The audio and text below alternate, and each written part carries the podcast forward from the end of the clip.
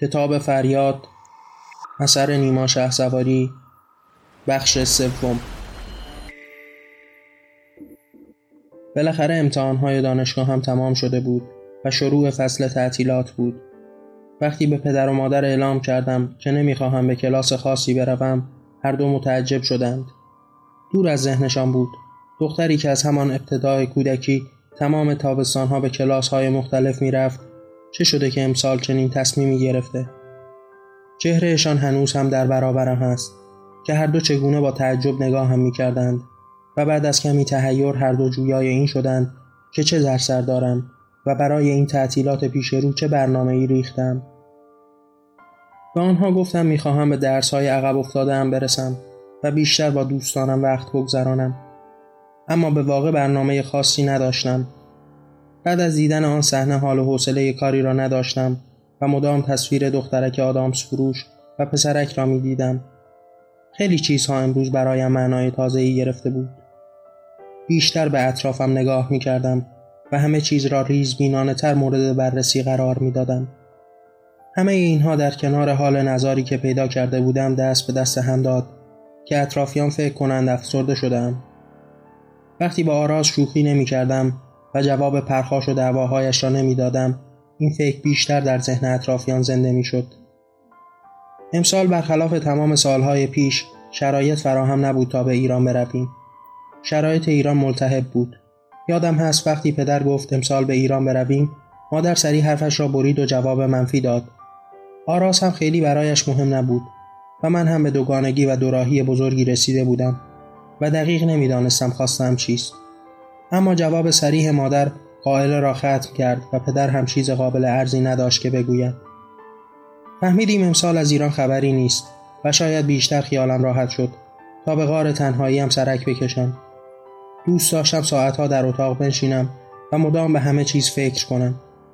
خودم زندگیم رویاهایم همه و همه را زیر و رو کنم. دیگر گربه ها هم نبودند تا اوقاتی را با آنها بگذرانم. در همان روزها بزرگ شدند و از پارکینگ خانه ما کوچ کردند و به دنبال زندگیشان رفتند. دلم برایشان تنگ می شد. می توانستم با آنها حرف بزنم اما آنها هم نبودند و این بیشتر مرا به غار تنهاییم سوق می‌داد. مادر را می دیدم که نگران است. برایش عجیب بود که دخترش حتی یک بار هم بیرون نمی رود. بیشتر وقتش را در همان چهار دیواری اتاق می گذراند. اما هیچ وقت زمانی که با او حرف می زدم ناراحتی از خود نشان نمی‌دادم. اما چهره عوض کردن زندگی روزانه من بس بود تا آنها مرا افسرده بپندارند. آیا به واقع افسرده شده بودم؟ آیا تمام این در اتاق ماندنهایم به واسطه ناراحتی هایم بود؟ آری، ابتدایش همه به واسطه ناراحتی بود. دیگر حوصله کاری را نداشتم. همه چیز برایم بیارزش و پود شده بود. مثل سابق به چیزهایی که برایم مهم بود علاقه نشان نمی‌دادم و آن قار تنهایی بیشتر از هر چیز تسکینم می‌داد. خیلی اوقات فکر هم نمی کردم و مدام به گوشه ای ظلم می زدم. اما همین هم برایم لذت بخشتر از کارهای تکراری گذشته بود. همه چیز به اینجا ختم نشد و این شروع دوباره ای برای من و زندگیم بود. آن روزها مادر خیلی برایم وقت میگذاشت. به اتاقم می آمد کنارم می نشست از هر دری صحبت می کرد تا در دو دلهایم را با او در میان بگذارم. اما سختتر از آن بودم که بخواهم به این سادگی ها بشکنم. نمی‌دانم شاید دوست نداشتم او را هم به چنین دنیایی برسانم. شاید می‌خواستم او در همان جهان زیبا و نادانسته ها باقی بماند. دلم برایش تنگ می‌شد حتی وقتی در کنارم بود. دوست نداشتم او هم دردهای من را بکشد ولی آغوشش را خیلی دوست داشتم. دوست داشتم به آغوشش پناه ببرم. او نازم کند. با نوازش و بوسه هایش جان ای بگیرم و همان گونه هم شد. خیلی مهربان بود. کوچکترین اتفاق زندگی ما برایش از همه چیز دنیا مهمتر می‌شد و هر طریقتی میجز تا از آن حال و هوا بیرون بیاییم و حالا باز هم همان نگاه های مهربان که هر از چندگاهی نوازشم می‌کرد و بوسه هم می‌زد. آرام برایم از روزهای خوب و خوش دور و آینده می‌گفت. نمی‌دانم چرا وقتی از اینها می‌گفت بیشتر یاد دختر آدام سروش میافتادم. بیشتر به صورتش چشم میدوختم و بیشتر قلبم درد می‌گرفت. خودم را به آغوش مادر میانداختم.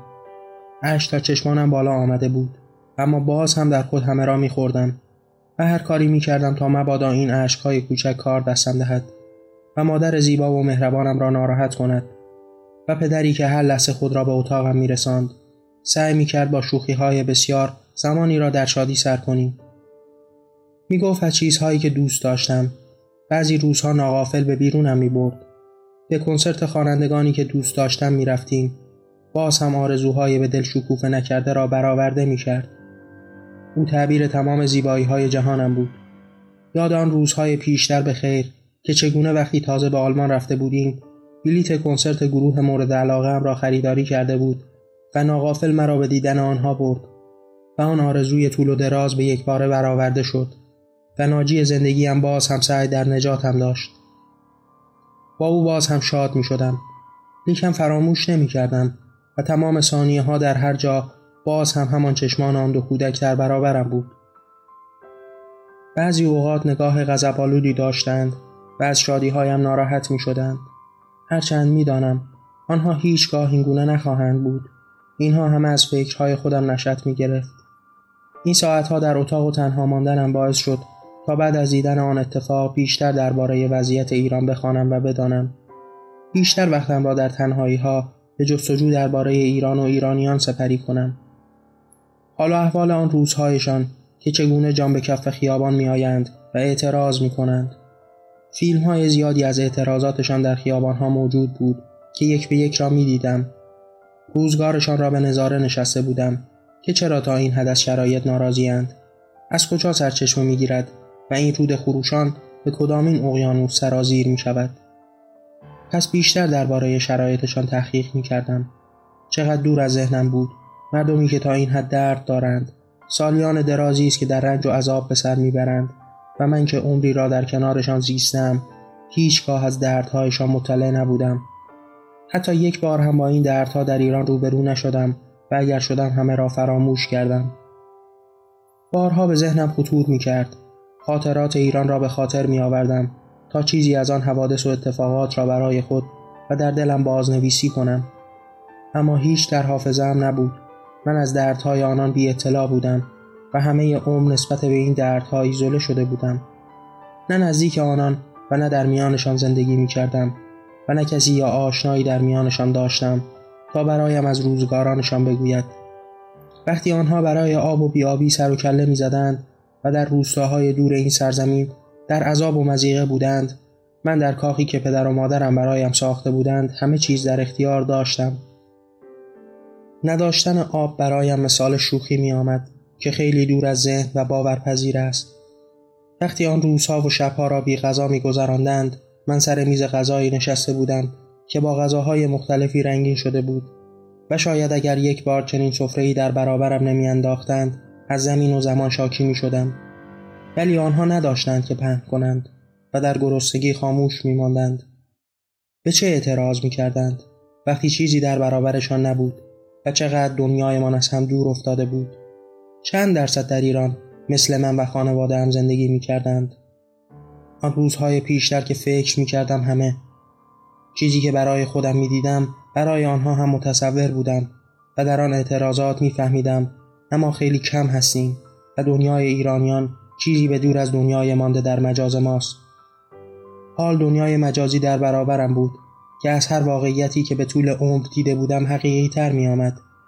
یک به یک این دردها و رنجها را به چشم می دیدم. این کمبود و نابرابری ها، تبعیض ها، این فقر انسان ها. فهمیدم از چه تا این حد به خشم آمده و در خیابان خواه حقوق خود می کنند. خوب خاطرم هست که آن روزها مردم ایران به ریشه رسیده بودند و فریادشان چیزی فراتر از این دردها بود. چیزی که آنها به دل داشتند و برایش تلاش می کردند فقط فقر و نابرابری نبود. آنها برای آرمانی بزرگتر می جنگیدند. اما باز هم در آن روزها برایم این موضوعات اهمیت نداشت و بیشتر از هر چیز دیدن آن ظلم ها مهم می آمد و سعی در جستن و دانستن این نابرابری ها داشتم. حال در اتاقی فرسنگ ها دور از آنها از همیشه حتی زمانی که کنارشان بودم به آنها احساس نزدیکی بیشتری می کردم. دردهایشان تبدیل به دردهایم شده بود. دوست داشتم بیشتر آنها را درد کنم. انسانهایی که به طول همه عمر با در کنار هم بودنشان نتوانستم آنها را درک کنم زیرا در حبابی از آسایش های شخصی زندگی می کردم و در این حباب همه را در این راه و طریقت می آفتم. اما بالاخر این حباب ترکی چهره او را جامعه ای که از آن زاده شده بودم را دیدم هر روز بیشتر خودم را در این دیدن و دانستن غرق می کردم و این دریاچه مرا به سوی سرمنشه و شروع آبریزها می بود. حکومتی دینی و فاسد که در جای جای مملکتم ریشه دوانده بود و همه را به زشتی سوق می‌داد همان چیزی که آن روزها ملتم دریافته بود من هم دریافته بودم. از آن روزهای پیشتر خیلی فاصله گرفته بودم و من هم حق داشتم که چیزی را نبینم. در زندگی خودم غرق بودم و هیچ آن فریادی که به بیرون نرسانده بودند تا من و امثال من بشنویم من هم نشنیده بودم. اما آنها دردها را فریاد می‌زدند من هم میشنیدم چون در برابرم بود. مسیر این دردها را دنبال می کردم تا به سرمنشه و به علت وجودیش برسم. و بدانم این علت چیست که چنین معلول در برگیرنده ای را علم کرده و روز به روز انسانهای بیشتری را در خود غرق می کند. من هم به همان راهی رسیدم که مردم ایران رسیده بودند. من هم در کنار آنها ترقی می کردم پیش می رفتم و پی می بردم این هنجارها ناهنجاری است که به طول این سالیان ریشه دوانده و هر زشتی را به قانون بدل کرده است. هر ظلمی را به کرسی نشانده. چه نظام بد ساختاری است.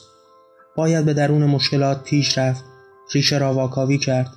همان چیزی که در طول سالیان تحصیل فرا گرفتم که نمی‌توان به سادگی از کنار مشکلی گذشت و با نوشتارویی آن را از میان برداشت. باید که دقیق شد. وقت صرف کرد. همه چیز را شناخت. به ریشه ها رسید و آن روز که ریشه را در اختیار داشت راه درمان آسان است و می توان آن زشتی را از میان برداشت. تا زشتی ها یکی پس از دیگری از میان بروند و جایش زیبایی کاشت و پروراند و چندی بعد ثمرهاش را درو کرد و دید. همانطور که مردم ایران در آن روزها به حکومت دینی فاسد و خواستگاهش رسیده بودند من هم می توانستم مثال آنان همین راه را بپیمایم و این زشتی ها را درک کنم. البته این مراحل گام به گام است. باید در ابتدا آن را شناخت و من هم بر آن شده بودم که بشناسم. اول بدانم و این دانستن جرقه اول این راه بود. حال هر روز اگر برای تحقیق پیش می‌رفتم هدفمند بود. این راه در پیش رویم بود و باید بیشتر از جمهوری اسلامی می‌دانستم. از نظرها آرا و خواستگاهش. دیگر فقط به دنبال اتفاقات ایران نبودم و هم را پیدا کرده بودم. باید ریشه رابی می‌شد. میفهمیدم که چگونه این ریشه خراب پا گرفته و این درخت کج و زشت را به وجود آورده است که ثمرهاش این دریای ظلمت است. شاید هرگاه به این سیر دوار نگاه می کردم در نوک حرمش همان حکومت را می دیدم و به قلبش فاجعه بزرگتر را. همان پسر و دختر آدامس فروش که چگونه چنین درخت کجی چنین میوه زشتی به وجود آورده و تا به کجا آدمیان را به پیش خواهد برد و برده است. حال بیشتر از گذشتهشان می‌دانستم. بیشتر در تعقیب آنها به گذشته سرک میکشیدم. هرچند نمی‌توانم ادعا کنم که از همان ابتدا خودم این مسیرها را در پیش گرفته بودم و اینقدر دقیق شده که بتوانم ریشه اصلی را دریابم. با تمام این موضوعات سعی می کردم بیشتر به گذشته سفر کنم و شاید هم اتفاقات مرا به این گذشته سوق می‌داد. ملتی که بیدار شده بود و یک گام بیشتر از من در حال حرکت بود و من تازه به این تفکر اضافه شده بودم. دوست داشتم خودم را به آنها برسانم. در همین اوقات غرق در همین افکار بودم که بارها مادرم پیشم می آمد. این همه تفاوت و تغییر روحیات مرا لمس می کرد و گاه گاه از من سوال می کرد که چه شده. اوایل همهشان مطمئن بودند که افسرده شدهام. اما وقتی شور و اشتیاقم را می‌دید این تغییرات برایش گنگ بود که حقا چه اتفاقی برایم افتاده و تا این حد عوض شدهام. حالا دیگر هیچ کدام از ارزش های گذشته زندگیم برایم مهم نبود. آنقدر به سر و و پوششم اهمیت نمی‌دادم. بیشتر وقتم به مطالعه و خواندن میگذشت اما نه از نوع درسی. تمام اخبار برایم مهم بود و با دقت گوش می‌دادم. مادر می‌دید چگونه دقیق به حرفهای پدر گوش می‌دهم و همه اینها او را وادار می‌کرد که گاه و بیگاه از من سوال کند که چه به روزم آمده است و در چه دنیایی سیر می‌کنم. به دنبال چه میگردم؟ و همیشه منی که به او جوابهای سربالا می‌دادم و هیچگاه قانه از پیشم نمی‌رفت. پدر هم درگیر کار بود و این تحولات من را معمول میپنداشت و نشانه هایی از بزرگتر شدنم. برادرم که اکثر زمانش را با دوستان و کلاس های مختلف میگذراند لقب صوفی به من داده بود. خیلی هم از این لقب ناراضی نبودند و حال طریقتی تازه در برابرم بود. یادم هست که در آن روزها و دانستن حکومت و عقبش مرا کم کم به واژه‌ای تازه رساند. به سال تازه ای در برابرم دریچه جدیدی باز شد که تا آن روز حتی یک بار هم نشنیده بودم. نمی‌دانم چند دسته از مردم ایران آن را شنیدند اما من که از همان مردم بودم هیچگاه آن را نشنیدم. دقیقا خاطرم نیست مضمونش چه بود. اما یک بار خیلی پیشترها این واژه را میان اعتراضات مردم و شعارهایشان شنیده بودم. اما آنقدر برایم بیمفهوم بود که دنبالش را نگیرم و برای دانستنش کاری نکنم. اما وقتی سخنرانی یکی از دانشجویان هموطنم را گوش می‌دادم که در یکی از احزاب سیاسی آن روزها در ایران نطق می‌کرد تلنگری در جان احساس کردم. احزاب سیاسی نوپایی که برای همین تحولات در ایران شکل گرفته بود. وقتی آن واژه ها را میان خطابهش آنقدر بلند و رسا شنیدم خیلی به فکر فرو رفتم تا بیشتر دربارهاش بدانم. خوب خاطرم هست که آن دانشجو چطور بیپروا در برابر میز خطابه ها می گفت رژیمی که در سال 67 آن کشتارهای وحشیانه را کرده است به هیچ عنوان صلاحیت حکومت نخواهد داشت. این واژگان در گوشم چند باری زنگ زد. سال 67 کشتارهای وحشیانه. تا آن روز چیزی از آن نشنیده بودم و حالا این جرقه ای بود که بیشتر بدانم. سال 67 مگر چه سالی است؟ چه اتفاقی در ایران افتاده؟ که او این را دلیلی برای برکناری حکومت وقت می‌داند. اینها همه برایم سوال بود و ساده ترین راه در برابرم. باز هم باید سوالهایم را با دنیای مجازی در میان میگذاشتم تا او پاسخی به من دهد و این گونه در این آتش جهالت نسوزم. چند باری به خودم لعنت فرستادم که چگونه تا این سال از زندگی درباره این موضوعات نشنیده و ندانستم. اما آن روز دیگر باید می‌دانستم نوشته های بسیاری روبرو شدم. سال 67 یک تابستان خونین در ایران. هر کجا حرفهایی درباره این اتفاق نوشته بودند حال یکی از زبان دفاع و یکی به قصد حمله و یا با هر هدف دیگر اما صحبت همه ایشان به یک راه ختم می شد کشتار دست جمعی تعداد زیادی از زندانیان سیاسی در تابستان سال 67 در زندانهای ایران توسط جمهوری اسلامی حزب این صحبت آن روز در ذهنم خیلی سخت و سنگین بود آنقدر سخت بود که چند روزی را برای دانستن و فهمیدن همین جمله اختصاص دادم زندانی سیاسی به چه معناست؟ چه کسی را زندانی سیاسی خطاب می کردند؟ کشتار دست جمعی تعداد از هزار شروع می شد و به پنج هزار و گاهی بیشتر هم می رسید. کشتار این تعداد آدم به دست یک حکومت در یک تابستان به چه معناست؟ فهمیدنش برایم مقدور نبود. هرچه بیشتر فکر می کردم بیشتر به پاسخش نمی رسیدم. مگر امکان داشت در خاکی که ما زندگی می کردیم در خاکی که ما درس می خواندیم در خاکی که ما بازی می کردیم در همان خاک تعداد زیادی را به واسطه باورهای سیاسی و اعتقادیشان سلاخی کنند. چرا من حتی یک بار همین را نشنیده بودم؟ پدر که مدام درباره مسائل و مشکلات حرف می‌زد حتی درباره هجاب هم گفته بود. چگونه حتی یک بار هم از این موضوع به من نگفته است؟ یعنی او هم نمی‌دانست یا مسلحت ندانسته تا من بدانم. اگر او را هم کناری بگذاریم چگونه خودم نفهمیدم؟ چگونه سالیان درازی را در آن خاک زندگی کردم و حتی ندانستم زندانی سیاسی چیست و اگر چیست آیا ما هم در کشورمان داریم؟ اگر داریم آیا این گونه آنها را کشتند چگونه منی که از کوچکترین اتفاقات شخصی زندگی هنرمندان و بازیگران خبر دارم؟ می‌دانم فلان بازیگر کی و با چه کسی ازدواج کرده. حتی یک بار همین موضوع به گوشم نخورده که در این خاک هزاران نفر را به واسطه باورهایشان به دار آویختند و کشتند و تمام وجودم را شرم فرا گرفته بود. دیوانه شده بودم. اصلا برایم قابل فهم نبود. چگونه تا این حد نادان بودم؟ مردمی که چگونه تا آن سالها حتی یک بار هم از این حرفها را در ملع عام نزدند. آگاه نکردند من و امثال من را. آنها که مورد ظلم قرار گرفته بودند یا دغدغهشان بود مردم این کشور را می‌گفتم آنها که دردی نبرده اما هموطنانشان کشته شده بودند درد کشیده بودند. چگونه به طول این همه سال اعلام براعتم از این حادثه شوم نکردند؟ فکرهای بسیار ذهنم را می فشرد که پدرم نجاتم داد. ناجی همیشگی. نمی توانستم این موضوع را با او در میان بگذارم. نمی توانستم از او همین سوالات را بپرسم. به راستی توانش را نداشتم. آیا خانواده ها دوستان و آشنایان آن قربانیان هم رویی نداشتند تا از مردم سوال کنند و باز هم هزاران آیا که در سرم بود؟ باز خودم را به دستان پرمهر پدر سپردم تا برای دقایقی ساعتی یا روزی از این مردابی که در آن درگیر بودم رهایی یابم و خلاص شوم. با پدر بیرون رفتیم. به شهر نگاه می کردم به مردم این شهر آیا آنها دردهایی مثل ما دارند؟